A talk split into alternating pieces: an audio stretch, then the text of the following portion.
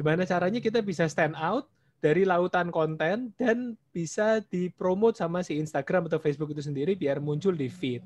Nah, jadi apa yang bisa kita lakukan? Satu, banyak loh yang ngeskip proses ini. Satu, ngenalin audiens kita tuh siapa dan apa yang mereka butuhkan. Hmm. Itu kan basic banget. Welcome to Talk to Talk Podcast. Let's talk now. Guys, episode kali ini kita kedatangan seorang head akademik dari Purwadika Technology School namanya Andin Rahmana. Apa kabar, Bro? Kabar baik Bro Andri, senang sekali kita produktif sekali pagi-pagi sudah uh, on air gitu untuk ngobrolin digital marketing. Iya, ini kan request dari lu juga, mintanya jam 8 pagi. Betul. Oke, gue jabanin. no. Biar seger gitu rasanya kan. ya nggak apa-apa sih. Uh, ada yang ada yang mintanya jam 8 pagi pernah, ada yang mintanya siang, hmm. ada yang hmm, mintanya malam sekalipun ya udahlah, ayolah, nggak apa-apa lah. Tengah malam sekalian gitu ya. karena orang Mungkin lebih hening gitu, lebih dapat gitu. Ya karena orang tuh kadang-kadang punya apa ya? Kalau saya mungkin lebih nyebutnya uh, produktivitasnya tuh beda-beda jamnya waktu ininya ya, hmm. waktu jam-jam jam uh, nyalanya itu beda. Iya, ya? betul. Ada yang malam tuh baru wah ini kreatif banget. Ada yang kalau siang tapi nggak bisa. Hmm. Ada ada yang terbaliknya. Misalnya siang lebih produktif, malam ya udah emang ngantuk-ngantuk aja. tapi kan lu mintanya pagi. Iya, iya. Oh ya udah, no problem. Oke. Okay. Nah, seperti tadi gue yang bilang gue bilang di awal, Andin ini adalah uh, head of academicnya Purwadika School teknologi ya, teknologi school. Uh, ya. Boleh diceritain dikit sih Purwadika ini sebenarnya apa sih? Gue sering lihat juga lewat di timeline gue itu. Ya, selamat. Berarti Anda adalah target audiensnya Purwadika ya. Gitu. Jadi, gini Bro Andri, uh, kan zaman sekarang itu hmm. Eh, persaingan ketat ya, gitu. Sementara itu teknologi berkembang terus, perusahaan nyari orang, hmm. tapi orangnya nggak ada, gitu. Maksudnya kadang-kadang kan kita tahu teman-teman yang dari um, kampus itu perlu untuk memperdalam uh, hard skill-nya di bidang-bidang yang terspesialisasi gitu kan. Jadi hmm. uh, Purwadika hadir untuk ngasih pelatihan. Ada hmm. pelatihan tiga bulan, ada pelatihan satu bulan gitu tentang digital hmm. marketing, um, web mobile, data science, sama UI UX. Harapannya biar nanti match nih antara um, tenaga kerja sama perusahaan-perusahaan yang butuh tenaga-tenaga digital yang memang sudah siap pakai hmm. gitu. Jadi saya sendiri di sana dari 2017 ngajar digital marketing untuk teman-teman profesional maupun fresh grade yang mau punya karir di dunia digital marketing. Oh gitu. Nah ini menarik nih. Tadi kan lu sempat mention uh, banyak perusahaan itu tidak bisa menemukan resource ya, human resource-nya yang Betul. berkualitas nih, terutama di bidang teknologi dan digital apakah memang mereka yang kuliah atau sekolah ini nggak dapat pelajaran seperti ini? Sedangkan ini kan tuntutan zaman lah ya, gue bisa bilang ini tuntutan zaman. Ya, kan uh, kalau kita lihat kan memang uh, di lapangan ya, kita mungkin hmm. kalau belajar S1 hmm. ya kita sudah tahu uh, struktur berpikirnya seperti apa, pengetahuan hmm. dasarnya seperti apa gitu hmm. ya. Nah masalahnya kan uh, kurikulum dan apa yang ada di lapangan itu kan kenceng banget perbedaannya gitu. Jadi akhirnya teman-teman perlu nambah skill gitu. Jadi um, basicnya ada tetap karena kan eh, itu nggak bisa diganggu gugat ya hmm. kuliah itu tetap perlu. Cuman on top dari situ kita perlu tambahin skill yang memang bisa menjawab masalah yang ada sekarang kan sekarang perkembangan dunia bisnis dan teknologi luar biasa. Jadi harus keep up-nya dengan dengan uh, nambah skill itu tadi di pelatihan non teknis seperti di Purwadika eh, pelatihan non formal ya, hmm. ya non degree seperti hmm. di Purwadika ini. Hmm. Nah, teman kalau kayak begitu berarti nih kalau kita ngomong tentang market yang pengen diserap bisa jadi kan yang di kuliah itu memang mungkin ya kuliah penting lah ya. Gue tetap setuju kuliah betul, itu penting betul. biar bagaimanapun. Tapi kan ilmu-ilmu yang didapat dan tadi yang lu sempat bilang siap pakai itu, itu kan yang jadi pertanyaan nih. Sampai orang harus melakukan yang namanya ya kayak ikut misalnya kelas lo di Purwadika. Ya, jadi sebenarnya um, apa namanya kita melihatnya bahwa apa yang diajarkan di kuliah ini uh, cukup gitu. Oke, nah, kalau cukup, sebuah ya? orang cukup kan hmm. cukup, cukup. Kalau semua orang cukup kan harus ada yang menonjol kan, hmm. gitu. Dan uh, masalahnya adalah kemudian sekarang kan setiap kantor juga udah mensyaratkan experience gitu. Nah experience-nya kalau kita kuliah aja hmm. uh, tanpa magang sebenarnya bisa kan cari hmm. cari pengalaman atau belajar itu bisa dari mana aja, bisa belajar mandiri, hmm. bisa magang, bisa part time gitu. Nah cuman kan nggak um, semua orang kemudian menyadari itu dan akhirnya dengan belajar lagi terstruktur programnya hmm. jadi efektif tiga bulan uh, pagi siang pagi siang gitu akhirnya bisa punya skill baru yang hmm. langsung kepake di industri. Hmm. Nah ini ada yang menarik gue juga baru inget temen gue tuh pernah ngambil master S2 di hmm. sebuah hmm. kampus. Kalau gue sebut kampusnya orang pasti tahu lah. Nah, tapi, yeah. nah dia ngambilnya gue juga baru denger sih ada yang namanya kayak jurusan digital marketing hmm. uh, jurusan digital marketing. Tapi dia waktu itu berapa kali sempet komplain sama gue, masa gue ambil jurusan digital digital marketing, tapi belajar belajar akuntansi.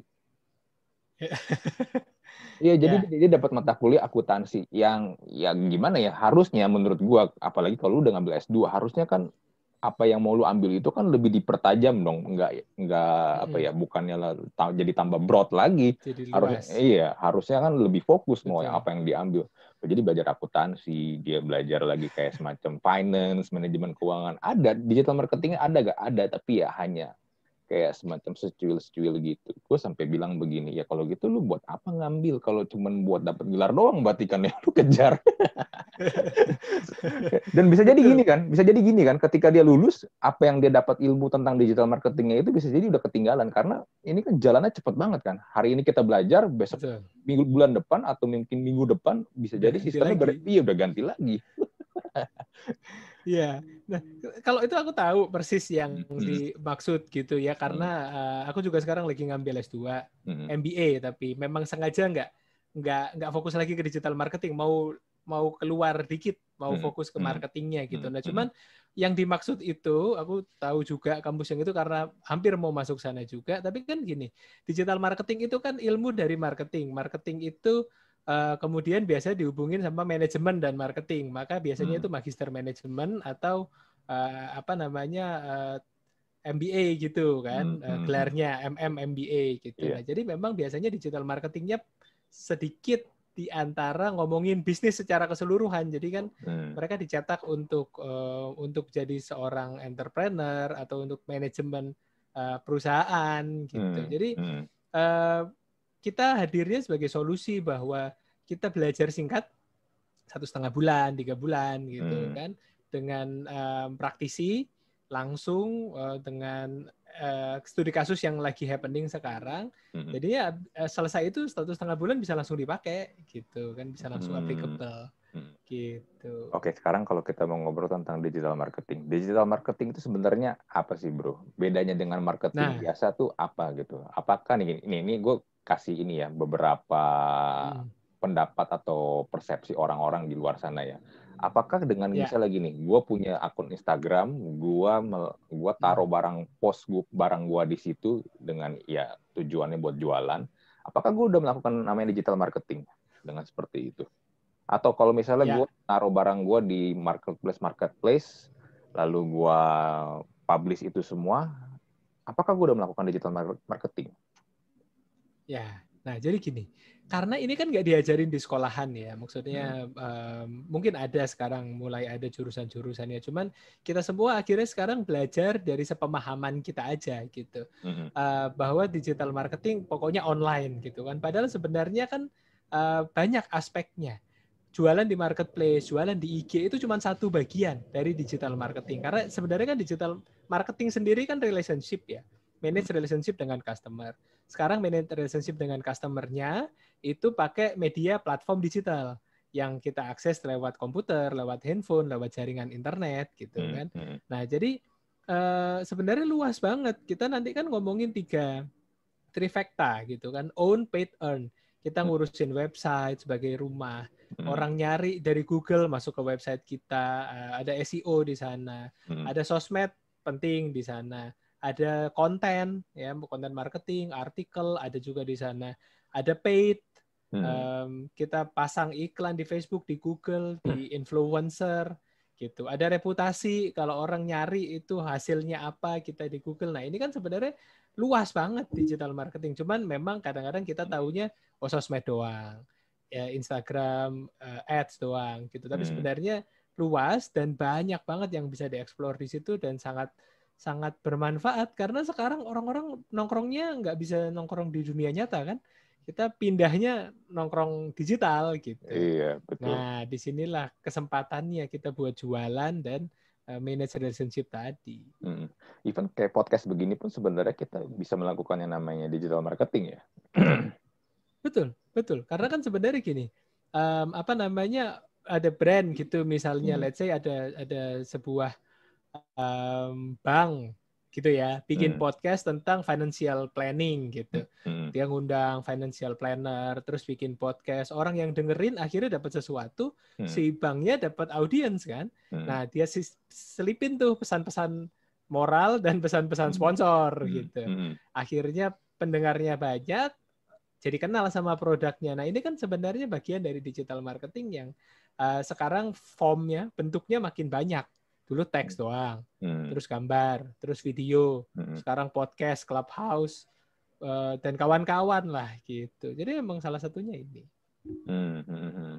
Nah kalau misalnya untuk prosesnya sendiri nih uh, digital marketing itu kan punya funnel-funnelnya nih, yang gue yakin nggak bisa langsung terjadi yang namanya sales kan atau transaksi kan kayak tadi seperti lu bilang. Kalau podcast begini kan kita kita ngobrol kan, kita bikin konsep kita ngobrol supaya hmm. orang kenal sama sama produk kita atau brand kita kan. Kalau misalnya kita kayak gini kita lagi ngobrol nih, lalu tiba-tiba kita langsung bilang, eh, gue punya produk begini begini begini ya. Gue kadang ya, gue kadang ya sebagai seorang yang pendengar podcast misalnya, gue kadang-kadang jadi agak terganggu gitu loh, karena lu melakukan adlibs, walaupun ya memang ad, adlibs yang lu bikin se halus apa pun tapi tiba-tiba ketika lu Halus, ngomongin ya. produk bro, brand gitu aduh tiba-tiba aduh oh, ya udahlah ya mungkin emang lu butuh duit ya tapi ya menjadi mengganggu sebenarnya kan mengganggu se mengganggu ritme atau ya gimana ya kalau podcast itu kan lu harus membangun teater mood, of mind kan yeah, gitu. mood moodnya kan ketika lu lagi dengerin ah, serius serius serius tiba-tiba kepotong karena ada lu harus ngomong ini bridging untuk yeah. ke produk lu. Menurut tuh gimana sih sebenarnya kalau digital marketing itu yang funnel funnelnya tuh gimana sih supaya memang kita biar paham nih? Karena kembali lagi, hmm. gue pernah menemukan juga banyak orang berpikir kalau digital marketing itu pokoknya harus udah terjadi penjualan aja, harus terjadi penjualan saat itu juga ketika lu post. Ya, nah gini, jadi memang kan kata dasarnya marketing itu kan manage relationship bukan jualan. Nah ini yang kadang-kadang ada kan seminar uh, sukses jualan online dapat omset 1 M gitu. Nah, itu oh. sebenarnya bukan digital marketing. Itu banyak banget itu tuh. sales gitu. itu banyak banget tuh. itu online sales gitu. Uh. Jadi soalnya kalau marketing itu kan kita relationship uh. um, jangka panjang gitu dan orang nggak bisa langsung di convert kayak gitu. Jadi kan kalau kita uh. belajar funnel ada tiga level. Um, tofu top of the funnel, upper di atas, ibaratnya PDKT dulu gitu kan. Yeah. Kalau lama-lama kenal, nyaman kan dia masuk ke middle funnel dari yang tadi cuma ngobrol doang di kafe udah mau mampir ke rumah. Main dikenalin sama orang tua ya kan? Hmm. nah itu kan udah mulai nyaman tuh. Kalau di awal kita langsung jualan itu biasanya mental. Karena kan hmm. di awal nggak tahu ini siapa ya kan? Hmm. nggak tahu produknya sebagus apa. Nah, ntar dulu sabar. Jadi di sini eh, kenalan dulu nyaman kasih dulu semua ya kan? Traktir hmm. makan kasih bunga udah nyaman baru aja ke rumah Nah, itu middle of the funnel tuh. Mulai agak serius kan obrolannya kan gitu. Hmm. Baru harusnya bisa jualannya di situ gitu. Karena um, pernah pengalaman beberapa brand main hajar aja langsung hmm. jualan gitu. Hmm. Boncos jatuhnya kan. Hmm. Uh, kita kita uh, bayar per klik atau bayar per view, hmm. uh, per impression tapi orang yang ngelihat nggak mau nggak mau convert gitu karena si, si, lau sokap gitu kan kenal kakak iya teras juga belum gitu nah baru baru nanti um, apa namanya ada tofu mofu bofu bottom of the funnel di situ ada uh, lower funnel itu untuk konversi baru tuh disikat di situ kasih free trial hmm. kasih free sample uh, kasih diskon gitu kan. Kalau di depan dikasih diskon orang belum kenal sama kita, maka memang hmm. harus sabar. Itu yang nggak banyak loh. Yang yang mau untuk sabar. Hmm. Ternyata setelah setelah ngobrol itu kayak pengen jalan pintas. Padahal kan nggak bisa dipaksain juga gitu kecuali penawaran kita sangat menarik dan nggak bisa ditolak ya mm-hmm. gitu bro uh, ini mungkin juga ada pengaruh sama brand awareness juga kan kalau mungkin masih brand-brand baru kita nggak tahu ini apaan tiba-tiba melakukan hal seperti itu ya kayak tadi dulu bilang bakal boncos kita nggak kenal betul hmm. jadi mental kan orang Indonesia itu kan benci sama iklan buktinya apa kalau kita dengerin radio di mobil kalau ada iklan kita ganti kalau hmm. kita nonton TV ada iklan kita ganti iya, gitu. Jadi betul. Hmm. kita itu sudah terbiasa menghindari iklan. Nah, kalau kita langsung straightforward hard sell di depan jebret gitu. Hmm. Kaget orang-orang. Ini siapa? Hmm. Aku lagi nggak butuh-butuh amat gitu kan. Jadi hmm. dingin, cold leads gitu kan ibaratnya. Hmm. Hmm. Harus harus diangetin dulu biar biar dekat. Gitu. Hmm. Hmm. Tapi kalau masih tetap ada kejadian kayak begitu, mungkin beranggapannya gini kali ya gue punya duit, gue punya budget, pokoknya gue nggak mau tahu ini harus terjadi namanya sales buat gue. Kayak gitu nggak sih sebenarnya? Ya, artinya gini, ekspektasi orang kan bisa diatur ya. Uh. Artinya fase PDKT itu nggak harus enam bulan loh. Uh Fase PDKT itu bisa cuma dua minggu, tapi hmm. intens gitu kan. Hmm. Dua minggu intens, ketemu terus, nyaman, cepet sayang. Anak zaman sekarang kan cepet sayang ya. Kalau seumuran kita kan kayaknya perlu proses lama gitu. Hmm. Kalau kayaknya ngelihat anak zaman sekarang itu gampang dikit-dikit sayang gitu. Nah jadi um, apa namanya boleh sebenarnya nggak apa-apa. Mau cuman awareness dua minggu nggak apa-apa. Tapi hmm. tetap perlu karena kalau kalau kita main sikat aja kesempat uh, apa namanya kesempatan kita untuk untuk diterima itu akan lebih kecil. Jadi mending invest agak panjang sedikit, hmm. umum apa biar biar agak agak agak panjang gitu ya. Jadi pelan-pelan tapi pasti. Gitu, bro. Hmm. Nah, tapi gimana ya, bro? Sekarang ini nih, kalau kita lihat sosial media lah ya, kita lihat sosial media, kita scroll, scroll, scroll, itu kan banyak banget informasi yang masuk. Dan kalau kita lihat hmm. juga behavior manusia itu sekarang kalau ngelihat handphone itu kan scroll itu paling berapa detik lewat, lewat, lewat, lewat, lewat, lewat. Nah, gimana caranya supaya gue tuh bisa orang tuh langsung ketika ngelihat iklan itu, wah orang mau ngeklik nih karena kebanyakan kalau gue juga misalnya gue di Instagram nih, gue kalau scroll pasti ya gue banyak yang gue lewatin gitu. Gimana caranya supaya gue bisa, wah ini gue loh, ini produk gue loh, ini brand gue hmm. loh, gue gue lagi pengen ngomong sesuatu nih ke lu nih. Gimana cara menarik perhatian yeah. ya? Karena kemarin gini, kemarin lu juga sempat uh, bikin thread di Twitter kan tentang low budget di digital marketing kan. Yang ini juga nih, gue gue juga rasain sekarang nih ya berasa nggak sih apalagi beberapa minggu terakhir ini Instagram dan Facebook itu makin ke sini ini impressionnya tuh makin parah loh parah parah abis parah. memang gua ngerasa dulu 10% at least ketika lu ngepost something ya impression masih dapat tuh reach 10% kurang lebih dapat ya. Sekarang gua bilang angkanya tuh di bawah di bawah 10% tuh kecil banget tuh serius loh. Bener-bener kecil banget. Jauh sih. Nah Benar-benar. Jadi memang uh, kebetulan gue juga handle beberapa brand. Aku nggak pantas kalau ngomong gue ya. Jadi aku aja lah. Karena emang dasarnya wong Jawa. Jadi yeah, uh, maksain gue juga nggak pantas. Uh, uh. Kalau aku handle beberapa brand gitu ya. Uh, uh. Um, parah banget sih. Kerasa banget efeknya. Semakin ke sini semakin kerasa kayak jadi kayak matre hmm. banget harus harus bayar ads gitu. Nah, cuman yang menarik adalah ini kan kita jadi kepepet untuk mencuri perhatian se, se sekuat mungkin gitu kan. Mm-hmm. Gimana caranya kita bisa stand out dari lautan konten dan bisa dipromot sama si Instagram atau Facebook itu sendiri biar muncul di feed. Nah, jadi apa yang bisa kita lakukan satu, banyak loh yang ngeskip proses ini. Satu, ngenalin audiens kita tuh siapa dan apa yang mereka butuhkan. Hmm. Itu kan basic banget.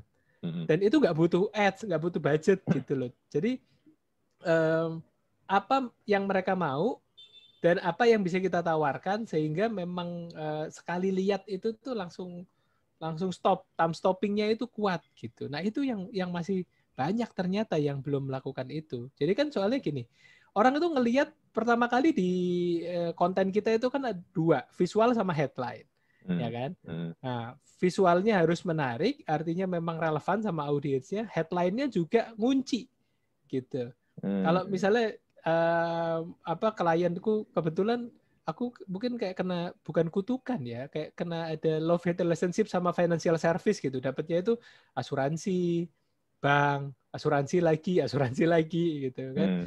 Jadi uh, kalau kita jualan doang pasti akan kelewat. Tapi kalau tiba-tiba kita kasih financial planning, terus kayak headline-nya itu utang numpuk, tabungan nggak ada, harus gimana? Wah, kalangan menengah masyarakat muda ya kan yang tiap hari beli boba sama beli kopi hmm. langsung lihat wah ini banget nih utang numpuk tabungan nggak ada harus gimana nah itu kan langsung kan hmm. headline-nya ngunci visualnya ngunci gitu jadi memang um, apa namanya relevansi konten dengan audiensnya satu di crafting dengan materi visual hmm. dan headline yang tepat itu formula yang cakep banget sih. Harusnya kalau memang kita mau nyuri perhatian. Karena kalau kita berakhir dengan promosi brosur lagi hmm. dapatkan KPR 2,99 persen.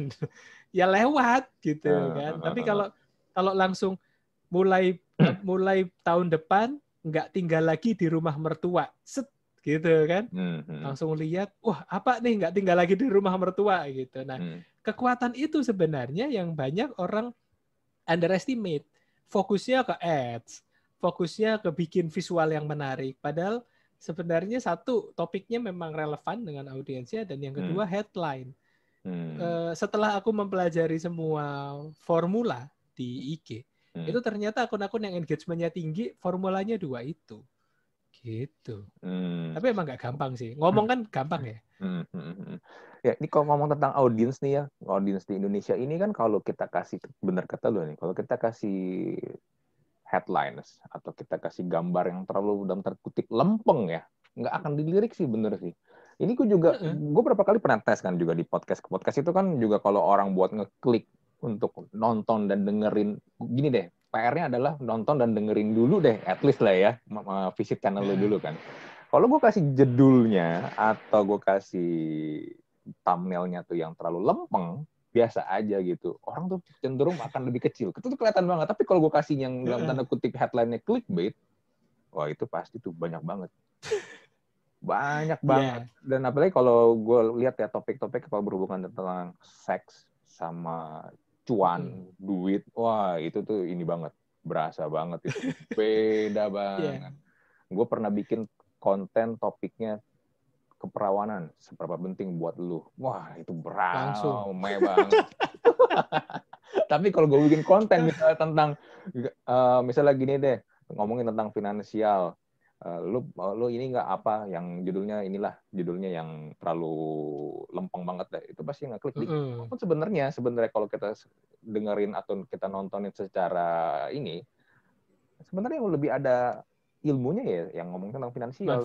Ya, ya. ngomongin keperawanan sebenarnya kan ya itu kan opini ya seberapa penting buat lu yeah. tapi tetap pasti akan lebih rame gitu. Dan memang kalau yeah. di Indonesia ini lebih suka hal receh ya. Uh -uh. Jadi jadi mungkin mungkin gini penemuanku adalah gini.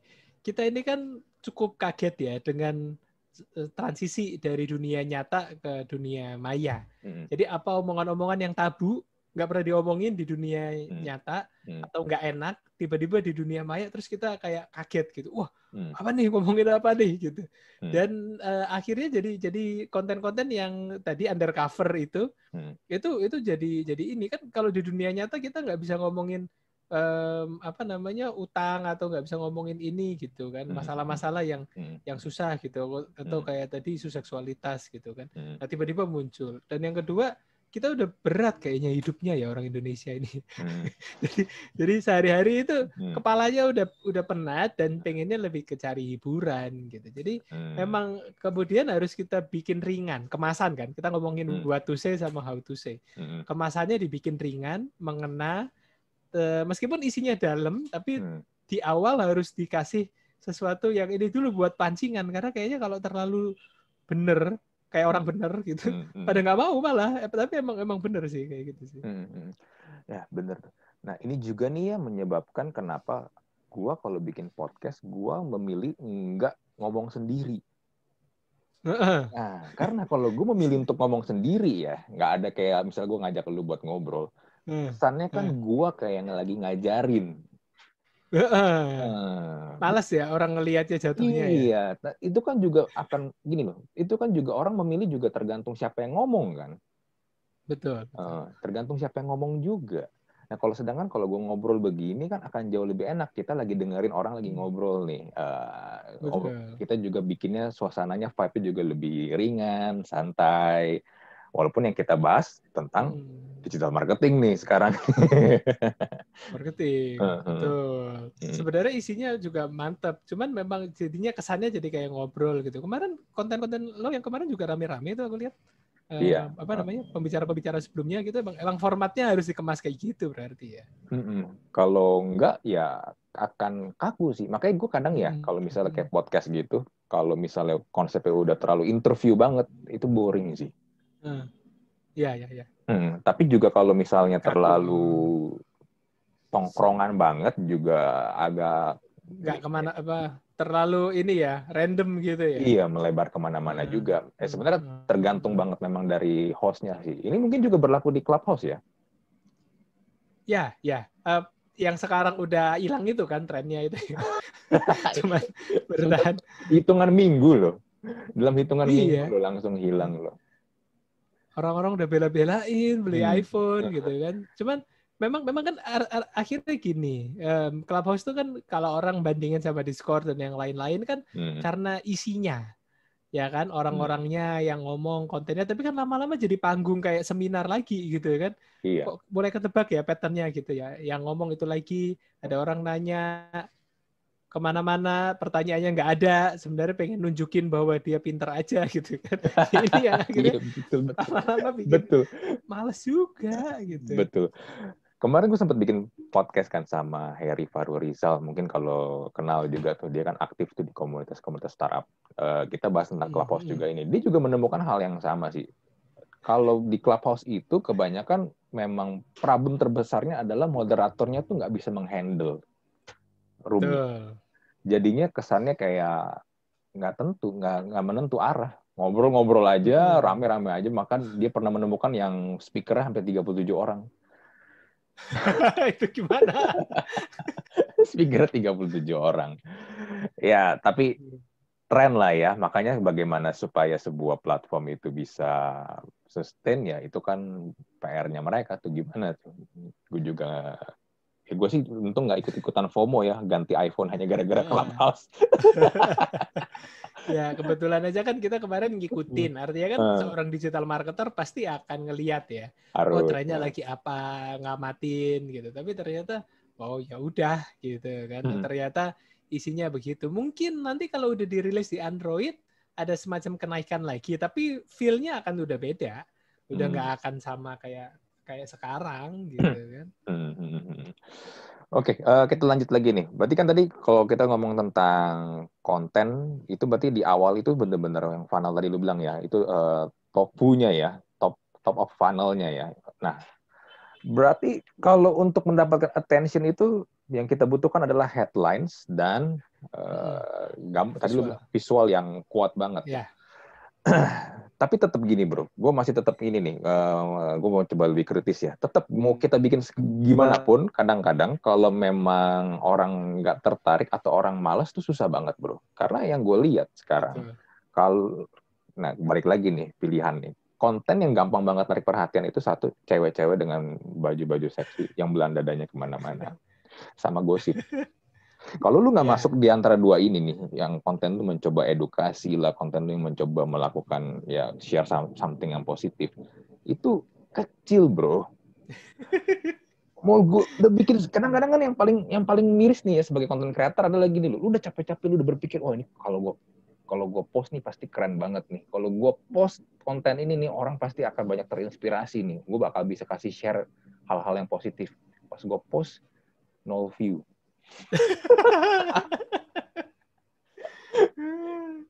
ya, emang emang tapi gini, tapi gini, nggak ada uh, rumus pasti. Ternyata kan ini hmm. tuh bukan science, ini hmm. kan social science gitu. Jadi hmm.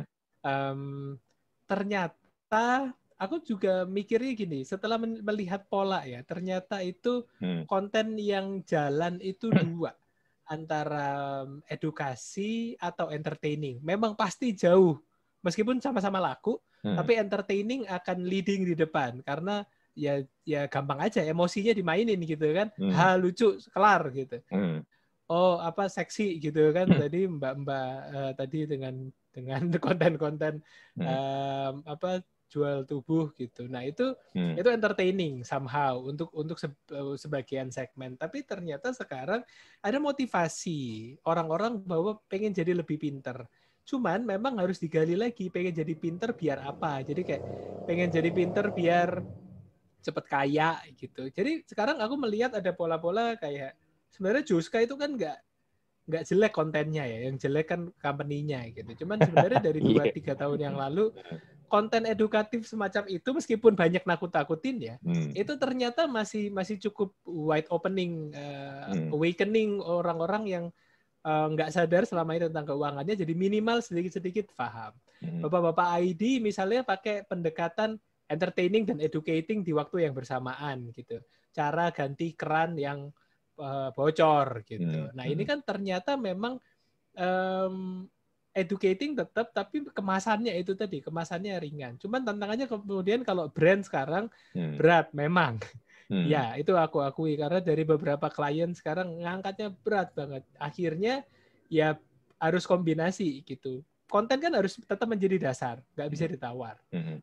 Karena uh, people looking for content bagaimanapun gitu kan. Cuman nanti tinggal dimainin sama interaksi, distribusi, um, ads, giveaway, influencer hmm. dan lain-lainnya itu itu memang nggak bisa dilepas. Tapi aku masih percaya bahwa konten yang bagus akan menjadi base gitu, yang akan dibantu support di boost-boost pakai hmm. um, apa namanya aktivitas-aktivitas lainnya. Hmm. At the end sih emang harus agak apa ya, harus agak effort gitu. Kalau kemarin effortnya dikit aja udah bisa jadi sesuatu, sekarang hmm. effortnya harus nambah Hmm. Gitu.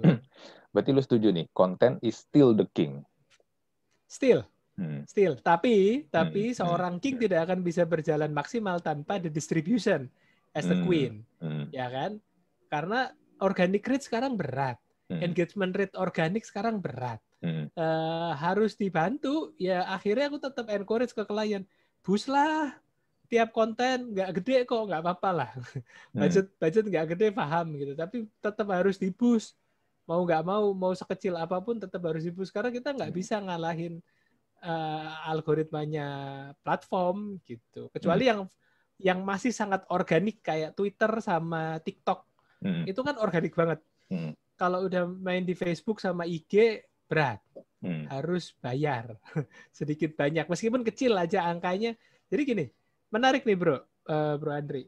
Banyak yang bilang gini, mas digital marketing itu kan gratis. Nah, kalau aku bilang low budget, low budget itu bukan no budget loh.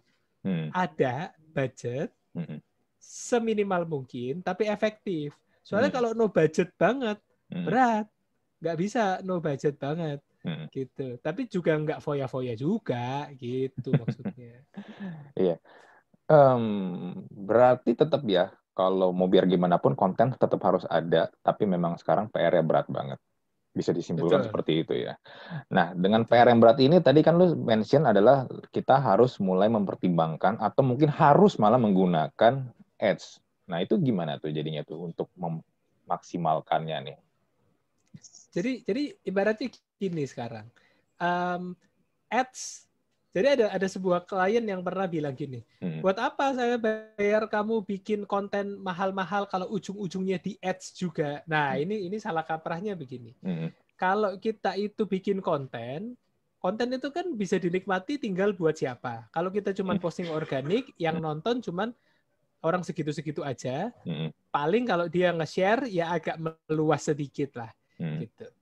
Kalau konten kita tapi nggak bagus, dan kita pasang ads, ya lewat juga ads-nya akan boncos karena uangnya keluar tapi attention-nya nggak masuk karena kontennya nggak menarik. Hmm. Jadi memang harus ada perpaduan antara ads uh, yang spesifik targetnya uh, dengan materi yang memang benar-benar bagus gitu, yang yang akan bikin uh, jadi maksimal gitu. Jadi soalnya kalau konten berdiri sendiri dia nggak nggak nggak ke mana-mana kalau ads jalan-jalan sendiri tapi nggak menarik, ya nggak akan ke mana-mana juga. gitu. Jadi the bitter truth-nya adalah harus memanfaatkan keduanya tinggal kita mainan budget dan measurement gitu. Hmm. Nah ini ini nih pertanyaan ini pertanyaan yang basic banget nih dan gue yakin juga banyak orang yang nggak tahu gimana sih caranya beriklan di Facebook dan Instagram. Tapi bener, bener. Kemarin aku ngisi di sebuah perumahan, eh sebuah developer kok perumahan, sebuah developer yang level nasional lah. Yang kalau kita dulu ke bioskop pasti lihat iklannya. Ah iya iya, kan? tahu lah, nah. tahu tahu. Lama lagi iklannya. oh, oh, bener. Ya, yang time lapse itu kan, uh, yang uh, apa namanya ada banyak sekali gedung-gedung yang dia bangun. Jadi hmm. kita ngomongin tentang digital marketing untuk properti. Hmm. Gimana caranya properti itu bisa dijual lewat digital marketing uh, untuk para agennya. Hmm. Nah ternyata uh, aku udah ngomong tentang targeting, tentang konten. Ternyata mereka nanyanya adalah, Mas kalau mau ngiklan itu pencet menu apa? Um, apa namanya? Harus halamannya bisa profile atau harus page? Cara nyambungin antara page dengan uh, bisnis account di Instagram gimana gitu. Nah, berarti ternyata masih hmm. masih banyak banget yang harus kita hmm. bahas gitu kan. Hmm. Sebenarnya kan gampang ya. Sesederhana punya page, punya bisnis account di IG, hmm. masuk ke Facebook, itu ada tombol plus di ujung kanan atas, hmm. pilih create ad. Ah, udah ikutin aja tuh flow-nya, pilih objektif, hmm. pilih uh, audience, hmm. pilih materi, hmm. pasang budget. Sebenarnya nggak susah. Cuman hmm. memang ini uh, harus diakui hal yang baru buat banyak orang. Hmm. Gitu. Jadi memang um, perlu pembiasaan aja dulu. Tapi kalau udah biasa, sistem Facebook itu udah didesain sedemikian rupa sangat mudah kok. Hmm. Maksudnya hmm. Uh, orang baru pertama kali masang sih bisa, masang sih bisa. Cuman kan strateginya ya yang kemudian harus kita atur. Nah itu yang kadang-kadang hmm. um, aku tulis di Twitter gitu kan biar uh, kita nggak boncos karena apa? Saya mau target mas orang se Indonesia. Yakin mbak 260 juta penduduk loh se-Indonesia itu. Ngapain mau disasar semua? Hmm. Iya mas, soalnya produksinya bisa dibeli se-Indonesia Raya. Iya, hmm. se-Indonesia Raya hmm. benar. Cuman kan apakah mau difokuskan di kota besar saja? Hmm. Misalnya gitu ya kan. Kota besar saja pun kan harus difokusin hmm. umurnya, kesukaannya dan yang lain-lain gitu. Jadi memang perlu praktis terus sampai ketemu pola yang paling tepat. Gitu. Hmm. Hmm. hmm uh, eh, gue juga pernah ya gue juga ini lah melakukan digital marketing lah ya kayak Facebook Ads dan Instagram Ads itu sebenarnya bener kata lu bro secara tampilan secara penggunaannya itu memang gampang bahkan kalau gue bisa bilang kalau compare dengan Google Ads Google Ads itu jauh lebih complicated sih jauh hmm, jauh jauh lebih complicated jadi kalau misalnya ada iklan nongol di YouTube itu itu menggunakan Google Ads bener ya betul betul hmm, hmm. Nah, Betul. Kemarin misalnya kalau di kelas part time itu hmm. kita biasanya saya tawarin dulu mau belajar yang susah dulu apa mau belajar yang gampang dulu. Hmm. Kalau um, anda orangnya yang moodnya lagi kurang semangat, kita belajar yang gampang dulu deh. Hmm. Kita belajar Facebook Ads dulu. Hmm. Tapi kalau anda lagi semangat, kita selesaikan yang berat dulu di depan. Nanti Facebook Ads akan jauh terasa lebih ringan gitu. Jadi kayak kita hmm. makan aja dulu di depan karena hmm. Google kan satu bahasanya cukup rumit dan yang diisi harus lebih banyak hmm. gitu kan jadi uh, apalagi kan pilihannya ada banyak SEM uh, display uh, YouTube um, shopping gitu kan hmm. uh, atau app gitu nah itu yang kadang-kadang bikin jadi lebih bingung cuman sebenarnya banyak loh tutorialnya itu banyak banget sebenarnya di YouTube kan iya. di mana-mana itu banyak uh, banget sebenarnya uh, tinggal kita lat makin sering latihan aja. Gitu. Nah, kalau menurut lu sendiri ini, kalau kita bikin perbandingan nih, ngiklan di Facebook sama ngiklan di Google itu jauh lebih efektif mana nih? Kita ngomong secara ini ya, nah. ya, secara result dan secara budget nih. Hmm. Jawabannya sayangnya it depends. It depends hmm. on the objective gitu. Maksudnya gini, kalau mau menjangkau banyak orang, dengan efektif, hmm. aku saranin pakai Facebook IG, menjangkau. Kata hmm. kuncinya menjangkau karena Facebook IG itu benar-benar tahu behavior setiap orang. Ya kan? Sering kan kalau kita lagi ngomongin uh, liburan yuk ke Jogja tiba-tiba muncul iklan pesawat sama hotel gitu kan. Dia benar-benar tahu. Iya, Padahal iya. kita baru baru scroll scrolling atau bahkan belum scrolling baru ngomong hmm. atau baru WA-an gitu hmm. kan. Hmm, hmm. Nah, ini kan parah banget. Itu jadi mereka benar-benar tahu behaviornya orang. Nah, cuman kalau mau yang serius, dapetin orang yang memang serius, uh, peluang konversinya tinggi, maka GDN itu um, apa namanya masih jadi unggulan sampai sekarang gitu. Eh, sorry GDN, SEM SEM hmm. masih jadi unggulan. Hmm. Search uh, engine marketing kalau orang nyari kata kunci apa, hmm. berarti kan dia udah kepengen. Hmm. Aku nyari sepatu lari, wah aku minimal sudah ada niat. Meskipun nanti nggak akan dipakai lari, udah beli sepatu aja rasanya udah sehat gitu. Hmm. hmm. Jadi hmm.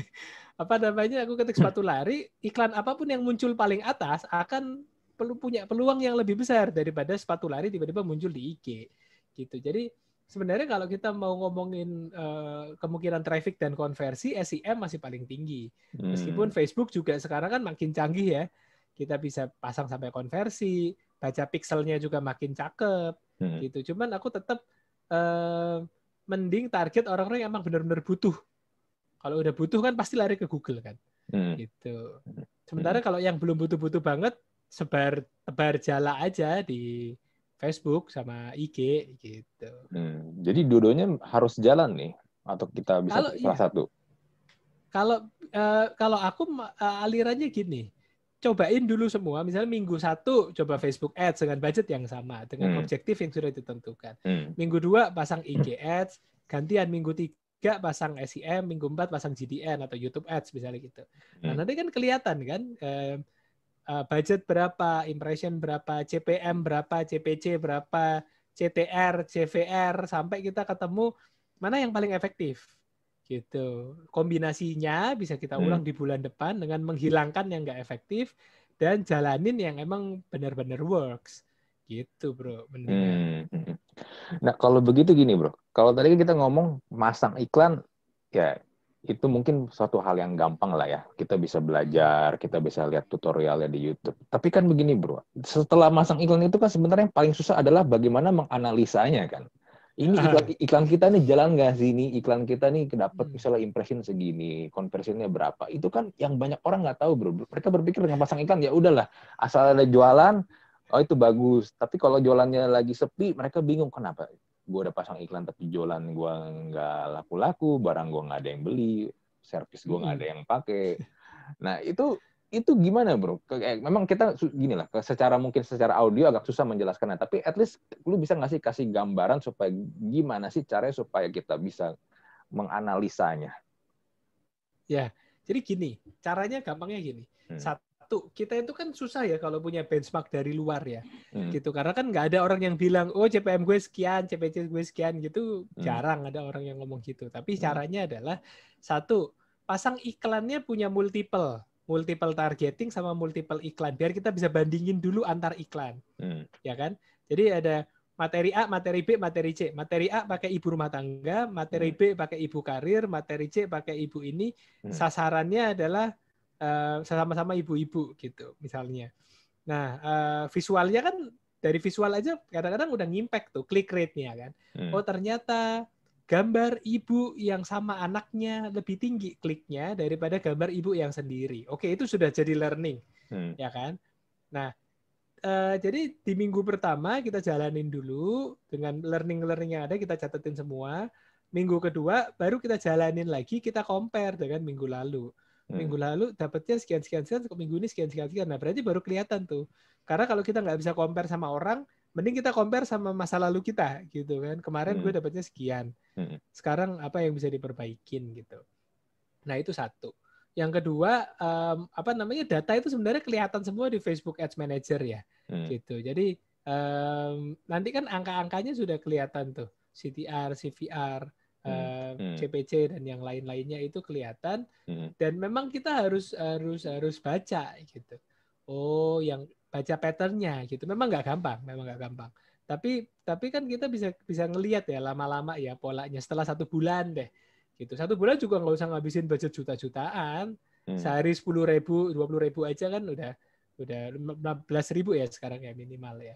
Satu dolar nah, kurang kan, lebih. Hmm. Uh, hmm. Satu dolar. Nah, nanti kan kelihatan gitu um, patternnya kayak gimana. Jadi soalnya banyak orang-orang yang kemudian asal masang, duitnya hilang, terus kapok. Nah, mendingan gimana? Masang kecil dulu, dikit hmm. dulu. Ibaratnya kalau bikin kue itu, bikin kue kecil, hmm. udah terjamin pasti oke, okay, pasti enak, ya kan? Hmm. Uh, setelah beberapa kali percobaan, baru bikin kue agak banyakan dengan metode yang sama. Nanti tinggal refreshment refreshment aja gitu kan. Nah itu jadi sebenarnya kalau kita nggak bisa banding sama orang ya bandingin aja sama kemarin dan hari ini harus lebih baik daripada hari kemarin kan selalu seperti itu rumusnya. Itu yang kadang-kadang nggak dibaca datanya. Hmm, gitu. Hmm, hmm, hmm. Justru itu ini apa ya istilah itu seperti kompas ya kita ya angka-angka itu ya. Betul, hmm. betul, betul. Yang kadang-kadang kita berjalan, ibaratnya gini deh, kalau orang mau kurus, kan tiap bulan harus timbang, ya hmm, kan? Uh, oh gaya hidup minggu ini udah lari, udah nggak ngemil, timbang, efek nggak? Ternyata nggak ngefek, masih masih ada yang kurang gitu. Nah, jangan lupa untuk selalu timbang untuk uh, tahu posisi kita ada di mana dan kita harus ngapain lagi. Hmm. Kalau enggak ya itu ya, boncos ya. Banyak soalnya yang Mas percuma, Mas saya udah ngeluarin 5 juta nggak jadi apa-apa. Nah, kalau kayak gitu kan yang disalahin seolah-olah itu Facebook Ads atau IG Ads nggak efektif. Nah, padahal kan hmm. mereka itu mesin sesuai dengan apa yang kita suruh, hmm. ya kan? Hmm. Kalau kita aja, tapi memang tetap otaknya ada di manusianya yang harus menganalisis dan yang harus evaluasi. Hmm, hmm, hmm, hmm. Nah itu bisa kita pelajarin di YouTube, di Google, bisa kita dapetin ya. Atau mungkin juga ya ikut kelas lu di Purwadika tuh. masalahnya gini, masalahnya gini. Kemarin ngobrol-ngobrol juga sesama pengajar kan kalau di uh, apa namanya kalau di SMA negeri itu ada musyawarah guru mata pelajaran MGMP gitu ya. MGMP sejarah, MGMP ekonomi gitu. Nah, ini ketika ngobrol sama guru ternyata apa benefit orang itu belajar di uh, sekolah uh, dengan guru atau dengan mentor? Mereka bisa tahu hal-hal yang tidak ada di buku. Hmm. Nah, itu penting. Karena hmm. apa? Hmm. Wisdom atau experience itu kan nggak bisa dibeli. Betul. Gitu. Setuju. Mungkin ada aturan di buku. Lakukan A, lakukan B, lakukan C, lakukan D. Orang bisa aja ngikutin. Cuman kan ada ada pengalaman-pengalaman yang lebih bernilai harganya. Nah, itu yang yang bikin um, apa namanya momen-momen atau forum-forum seperti ngobrol dengan mentor di sekolah itu hmm. jadi lebih bernilai gitu. Hmm. Hmm. Makanya itu juga sebenarnya kenapa kalau kita cari tahu insight dari praktisi akan jauh lebih powerful ya dibandingkan Betul. ya baca buku doang atau mungkin juga Betul. ya yang ilmunya mungkin hanya sekedar teori doang betul betul karena nggak nggak bisa bohong jam hmm. terbang kan nggak bisa ah, bohong uh, jadi uh, pernah ngalamin ini mentoknya di sini akhirnya ganti strateginya jadi gini nah itu nggak ditulis itu baru keluar kalau dipancing kan gitu. Hmm, nah bro, tapi gini, setahu gua ya, kalau kita beriklan itu kan sistemnya bidding, bener ya? Sistemnya bidding ya. Itu tuh betul, kayak betul. kayak semacam auction gitu kan, kayak semacam lelang kan. Hmm. Nah, kita itu kan bidding selalu di gini. Gue gue pernah juga berapa kali karena waktu itu gue pernah kerja di startup fintech dan gue berapa kali ketemu sama orang Google buat bantu kampanye ya. Uh, mereka selalu minta gue untuk ngeset bidding tinggi, walaupun nanti kepada kenyataannya pada eksekusinya memang nggak sebesar itu nanti ya cost per ininya ya cost per installnya atau cost per actionnya ya. Tapi begini, ketika ada sebuah brand gede lagi melakukan campaign gede-gedean, itu tuh ya harganya tuh jadi naik gila banget. Kadang-kadang bisa hampir dua kali lipat loh. Nah itu gimana iya. mensiasatinya? Karena kalau misalnya kita nggak menaikkan bidding kita ya, bidding iklan kita, otomatis kan impression kita tuh iklan kita nggak ke deliver seperti sebelumnya dong. Bener nggak kayak gitu? Itu gimana tuh untuk mensiasatinya tuh? Apalagi yang tiap bulan nah. itu tuh beriklan tiga tiga empat empat lima lima itu selalu tuh. Iya, pasti itu kalau itu nggak bisa dikalahin karena mereka hmm. kayak punya mesin uang gitu, budgetnya, hmm. duitnya nggak berseri gitu. Jadi jadi gini kemudian sekarang. Hmm um, apa namanya memang kita harus berstrategi gitu. Kalau di luar sana itu lagi rame kayak kemarin tuh 2019 uh, menuju pilpres itu hancur.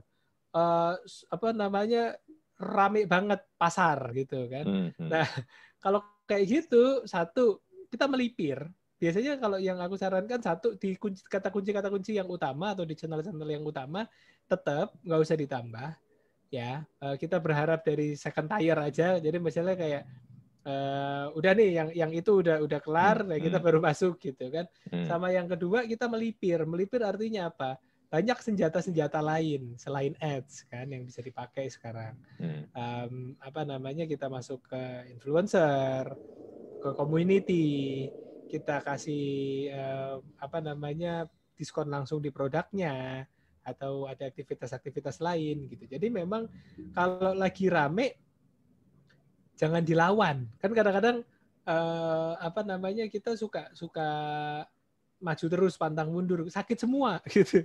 Lama-lama gitu. Jadi kita hmm. sarankan mending kita melipir cari pasar lain yang lagi nggak sepi. Kalau pasarnya udah agak sepi dikit, baru gas lagi. Karena kan kita ngomongin efektivitas ya. Hmm. Daripada kita apa ikut berdarah-darah bersama-sama, mending udah silakan ada berdarah-darah, udah nih kelar nih, udah kelar lah, saya baru masuk lagi, hmm. gitu. Capek soalnya bro, mereka itu nggak bisa nggak bisa dikalahin, uangnya nggak ini, nggak ada hitungannya.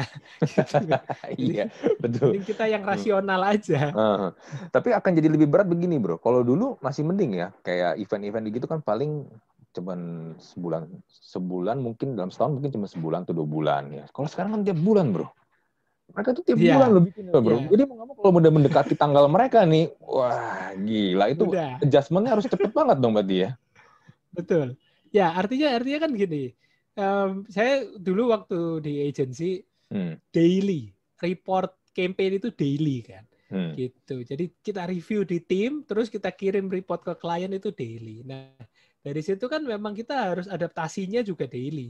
Hmm. Oh, nggak nggak works nih, nggak works nih. Langsung ganti hmm. strategi di hari yang sama, hmm. gitu kan? Karena daripada uangnya kan pertanggungjawaban kan ada dua ya ke atasan, hmm. ketiga berarti atasan, klien sama Tuhan gitu kan. Hmm. jadi, jadi sebisa mungkin uh, mending kita yang langsung usul jangan jangan jangan tahan tahan tahan, dah ini biarin udah reda kan biasanya cuma beberapa hari taktikal mereka kan cuma beberapa hari hmm, hmm. kalau misalnya tiga tiga uh, tanggal itu tanggal dua tanggal tiga dah kita uh, turunin dikit di situ nanti tanggal empat kita gas lagi gitu karena habis itu udah lewat mereka kan nah jadi berstrategi harian itu benar daripada hmm. kita juga stres tengah mati hmm. melihat angkanya merah gitu hmm. Hmm. Hmm. So bisa disimpulkan nih ya dari obrolan kita tadi nih digital marketing itu benar-benar complicated banget ya, nggak seperti yang orang-orang bayangkan ya. Yang penting kalau gue udah pasang di Instagram atau di Facebook itu gue udah melakukan digital marketing.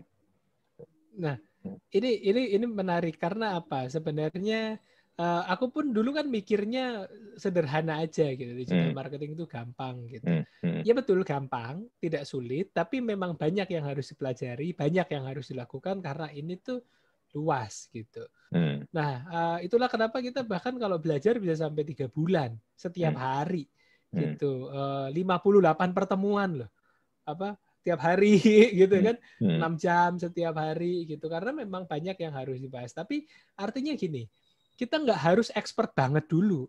Artinya hmm. kita belajar dulu tiga bulan baru jalan nggak harus kan ya, bisa paralel gitu. Kita hmm. hari ini hmm. coba otak-atik audiens deh um, seminggu ini misalnya gitu kan. Hmm. Kalau memang mau belajar mandiri gitu. Uh, udah oke. Okay. Minggu depan belajar eh, diterapin deh coba buat targeting. Oh, cakep. Hmm. Besok lagi belajar belajar konten, besok lagi belajar ini. Jadi um, uh, coba dengan lebih cepat dan gagal dengan lebih cepat itu lebih baik karena uh, kita jadi punya banyak experience yang bisa hmm. bermanfaat buat strategi-strategi ke depan. Hmm, gitu. Hmm, hmm, hmm. Iya, gue setuju sih. Kalau enggak, ya lu bener-bener kayak jalan di laut tapi nggak tahu mau ini ya, mau ke mana tersesat. arah berlayar uh, iya, tersesat bener bener bener terombang ambing aja gitu kan ngikutin tren apa oh ikut ngikutin ini ikut akhirnya tanpa arah padahal kan kita harus punya tujuan kan nomor hmm. satu kan harus bikin path-nya dulu gitu arahnya mau ke mana hmm, hmm. gitu. Nah bro kalau tentang penggunaan influencer atau KOL itu menurut tuh gimana sih? Masih ini nggak sih? Masih zaman nggak sih sekarang ini menggunakan influencer atau KOL? Nah gini, karena saya juga dipakai oleh beberapa brand ya, gitu. Hmm. Jadi harus hmm. um, objektif ya ngomong hmm. ya. Hmm. Jadi um, intinya gini, influencer itu jadi opsi beriklan hmm. karena dia itu natif. Natif itu tidak seperti orang beriklan, ya kan? Hmm. Wah ini enak banget nih um, dimsumnya atau wah iya nih aku habis nyobain ini mau mati mau meninggal gitu-gitu kan. Yang hmm. akhirnya hmm. sekarang yang yang terjadi adalah banyak selebgram influencer dadakan hmm. seperti tahu bulat. Ya yang uh, jualan. Padahal kan sebenarnya konsep endorse itu kan bukan jualan. Konsep endorse itu merasakan experience produknya hmm. dan membagikan itu dengan tulus. Nah, yang hmm. sekarang itu kok jadinya nggak tulus gitu loh. Jadi hmm. caranya gimana, Mas? Satu, sekarang justru kita masuk ke community. Artinya kita sayat sasar yang micro, nano. Hmm. Yang followernya cuma seribu, followernya cuma 500. Jadi kalau dia ngomongin oh iya nih pakai makeup yang ini enak banget, santai banget gitu dengan hmm. eh, apa namanya dengan kemasan yang sangat ringan dan sangat tulus itu tadi karena dia orang biasa hmm. emang ngerasain beneran nggak hmm. dibuat-buat hmm. gitu. Jadi eh, tetap kita perlu ngejangka awareness dengan satu atau dua yang micro atau yang medium uh, tire gitu kan. Hmm. Tapi sekarang justru banyakin main ke yang nano atau micro Uh, karena mereka itu uh, benar-benar tulus ngomongnya, ngerasainnya gitu. Nah itu yang dikejar. Biar apa? Engagement rate-nya juga nggak rusak. Kelihatan banget orang foto sama anaknya berenang hmm. gitu, hmm. lima hmm. persen engagement rate. Begitu tiba-tiba jualan um, apa namanya panci masak tiba-tiba jadi tinggal 0,5 karena jauh banget. banget. Iya, jauh nah, banget. Kan kita kan mau mau beli yang lima persen, kita bukan uh, mau beli uh, yang 0,5 persen uh, kan. Uh, uh. Nah gitu. Jadi uh, kemampuan influence-nya uh, itu yang perlu diperhatikan brand saat mau naruh orang ini bisa bikin kontennya itu halus enggak gitu. Karena kalau hmm. gitu sama aja bohong, iklan lagi iklan lagi Gitu. Iya, dan kan gini ya, kebanyakan mereka tuh ngomong kayak template ya. Sekarang jadi kayak ngejar setoran gitu. Iya. Satu satu hari storiesnya ada 16, hmm. 10-nya itu jualan, 6-nya itu sehari-hari dia. Yang akhirnya cetakan, ya benar kayak template. Hmm. Itu orang kan jadi jadi jadi potensi ngeskipnya tinggi. Hmm. Gitu. Template-nya selalu gini nih. Oh, ini enak banget guys kalau makanan ya. Ini enak banget guys. Gue udah cobain guys. Kalau lu perhatiin ya satu konten iklan itu tuh yang yang di mau endorse dia ngomong guys tuh mungkin bisa sampai lebih dari tujuh kali kali itu. Oke okay, guys, rasanya mau mati, rasanya kayak mau mati guys guys gue. Iya sih Coba kalau orang orang biasa nyobainnya uh, gitu kan. Uh, oh, sausnya. Uh, oh, dagingnya. Uh, oh, teksturnya. Uh, oh, kemasannya. Banyak banget yang bisa dibahas sebenarnya kan. Uh, Jadi biar nggak nggak kelihatan lazy gitu loh. Uh, apa namanya? Itu sayang sih. Uh, buang-buang duit tapi akhirnya influencernya juga juga kemasannya juga nggak nggak nggak menjual gitu. Hmm. Dan yang gue suka lihat juga banyak influencer ini apa pun produknya disikat juga tanpa dia hmm. memperdulikan personal branding dia yang mau dia, yang mau dia bangun uh -huh. kayak gimana. Kayak misalnya yeah. pemutih kul pemutih kulit lah, pembesar tete lah, peninggi badan. Memang itu kan padahal seharusnya influencer itu kan bisa bisa bisa lihat ya produk yang memang sangat hmm. Hmm. relevan, yang hmm. memang dia butuhkan gitu, biar orang juga nggak nggak ngecap si influencernya juga jadi backfire kan, jadi trust influencer itu kan jualan trust hmm. Hmm. dengan uh, audiensnya kan, akhirnya hmm. kalau dia sembarangan uh, ambil semua ya kelihatan Hmm, uh, hmm. nggak ada nggak ada trust nggak ada sins nggak nggak sinsri gitu nggak hmm. nggak tulus itu tadi hmm. ini kalau ngomong tentang endorser gitu ya sebenarnya kan konsep endorser ini kan jadi orang mulai aware dengan konsep endorser ini kan karena Michael Jordan dengan Nike kan dengan Air Jordan-nya itu kan yang hmm. ya kalau kita lihat mungkin hard selling yang dilakukan Nike ke Jordan itu adalah bagaimana Jordan pakai sepatunya itu kan Air Jordan itu kan ketika Betul. dia tanding kan ya ada feel-nya ada performance-nya ada emosi yang dia taruh di situ orang beli karena wah keren nih sepatu gue pengen kayak Michael Jordan itu kan sebenarnya message yang mau disampaikan teman kalau kayak begitu jadi bergesernya ya kayak lu bilang hard selling yang nggak banget sih. Betul.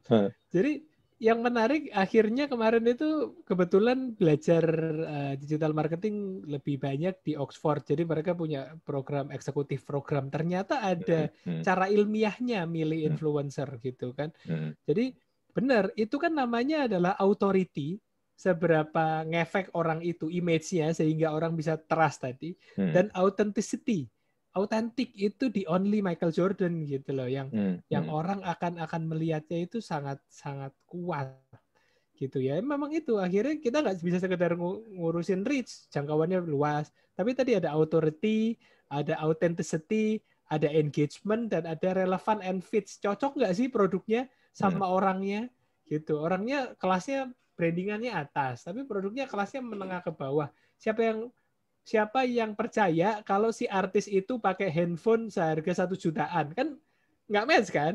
Nggak mungkin dia nggak pakai hmm. Samsung atau iPhone. Nah itu kan sebenarnya hmm. nggak relevan and fits. Reach betul luas, tapi hmm, kan nggak match gitu loh. Itu nggak bisa. Ya itu yang kadang-kadang learning learning itu yang kita sebagai digital marketer juga bisa belajar lah Eh, dari dari kasus-kasus di luar sana. Hmm. Gitu. Oh, Oke, okay, berarti ini secara endorser nih ya atau influencer atau KOL itu sebenarnya masih bisa, tapi ya mungkin PR-nya itu kali ya. Uh, ya jangan template-template banget lah ya. Uh, kemasannya itu kemasannya. loh. Uh. Craftingnya itu harus harus dibikin orang memang mau mau nyobain experience-nya secara visual itu memang memang menarik gitu. Hmm, hmm, hmm. Oh, tapi kalau gimana ya bro? Tapi kayak begitu kan memang sekarang ini dalam tanda kutip isi money kan buat mereka. Oh. Nah, kitanya yang harus ngatur. Maksudnya gini, hmm. teman-teman kan uh, adalah digital marketer hmm. yang memang sudah berkarir atau mau menuju ke sana gitu. Jadi di situlah kita yang harus ngatur. Karena kalau kita kembali ke hukum pasar ya hmm. eh, akan jadi mediocre lagi, akan gitu-gitu lagi aja. Jadi kita yang harus berstrategi konten yang mau kita bawa apa, craftingnya gimana gitu. Harus harus kita yang proaktif untuk ngajuin eh, ke influencernya, bro kita bikin konsepnya kayak begini ya, yang yang bagus ya gitu. Nah itu sih yang yang harus kita yang jalan gitu. Hmm. Hmm. Oke bro, ini kita nih dari obrolan kita ini kita jadi dapat banyak insight nih tentang digital marketing nih. Hmm. yang tadi di awal kita berpikir digital marketing itu simple. Yang penting kita jualan aja di online shop atau sosial media. Tapi ternyata jauh lebih complicated dan jauh lebih kompleks ya. Dan banyak, dan butuh banyak banget. Memang gue setuju uh, belajarnya dan juga perlu mentor sih Betul. Hmm. Ini kalau kita lanjutin masih sampai subuh, bro. Jadi hmm. memang hmm. sebenarnya banyak banget yang uh, bisa dibahas, tapi memang hmm. uh, apa namanya bisa kita mulai dari sekarang hmm. learningnya sambil jalan gitu karena uh, sebaik-baiknya guru kan adalah pengalaman ya bro kalau katanya buku tulis sinar dunia kelihatan umurnya ya kalau buku tulis sinar dunia experience is the best teacher iya. gitu, sinar kan? dunia masih ada masih tuh buku tuh masih, masih. Masih ada ya. Dulu kalau yang sinar dunia ya lu level menengah lah. Kalau buku tulis tuh ya. Iki, wah lu orang kaya nih. Kaya. Kita kan menengah ya. Gitu. Cukup lah. Cukup. Uh, iya, iya. Oke bro, sekarang gini, kalau misalnya nih ada yang dengerin podcast ini nih pengen hmm. belajar lebih jauh misalnya dia pengen ke Purwadika atau pengen ke lu nih. Kalau mau ke Purwadika atau ke lu nih gini gimana nih? Ya, oke. Okay. Jadi gini, um, teman-teman bisa ikuti banyak sekali programnya di Purwadika. Ada yang uh, intensif tiga bulan, hmm. ada yang uh, job accelerator buat yang udah kerja hmm. tapi mau meningkatkan skillnya gitu kan. hmm. kan atau ada corporate training juga kalau memang ternyata ada kasus-kasus khusus masuk aja ke berwadika.com kami dengan senang hati bisa membantu atau kalau mau ngobrol lebih lanjut main aja ke Instagram Andin Rahmana hmm. Twitter um, YouTube atau YouTube sih belum belum upload video lagi nih. Nanti deh lagi lagi banyak deadline kemarin ya kan. Tapi uh. boleh ngobrol aja nanti kan kita bisa bisa tahu ya kebutuhannya seperti apa. Open kok untuk untuk ngobrol gitu. Tapi intinya uh, tetap semangat karena uh, tantangan ke depan makin berat dan kita yang harus mempersiapkan diri untuk bisa punya skill lebih banyak apalagi tentang digital ini. Hmm. gitu bro. Iya iya. Terus kalau nanti belajar masih online ya sayangnya karena masih pandemi masih hmm. online tapi enaknya adalah hmm. uh, bisa koloran doang gitu kan belajar sambil santai di rumah gitu iya iya iya iya, iya. plus minus lah ah, gitu tapi ah, tapi ah. tetap seru kok experience-nya setelah satu tahun ini ngajar online semuanya tetap seru hmm, hmm, hmm. dan gue percaya banget digital marketing itu adalah sebuah skill yang must have banget ya sekarang iya hmm. meskipun kita bukan seorang digital marketer hmm. ya tapi kita business owner hmm. gitu kan hmm. tapi kita lagi mau mau belajar uh, untuk untuk jualan entrepreneurship atau manajerial gitu itu itu kita harus tahu gimana caranya memasarkan produk dan brand di era digital ini. Hmm. hmm. Oke okay, bro, thank you banget buat ilmunya, Siap. buat insight-nya. It's very nice talking with you. Mantap, thank you undangannya Bro Andri. Semoga uh, ini ini bagian dari usaha kita untuk bisa berbagi insight dan semoga uh, pendengar podcast ini di mana pun berada bisa dapat sesuatu dan bisa langsung mempraktekannya untuk kemajuan bisnisnya. Oke, siap. Oke, kita tutup ya.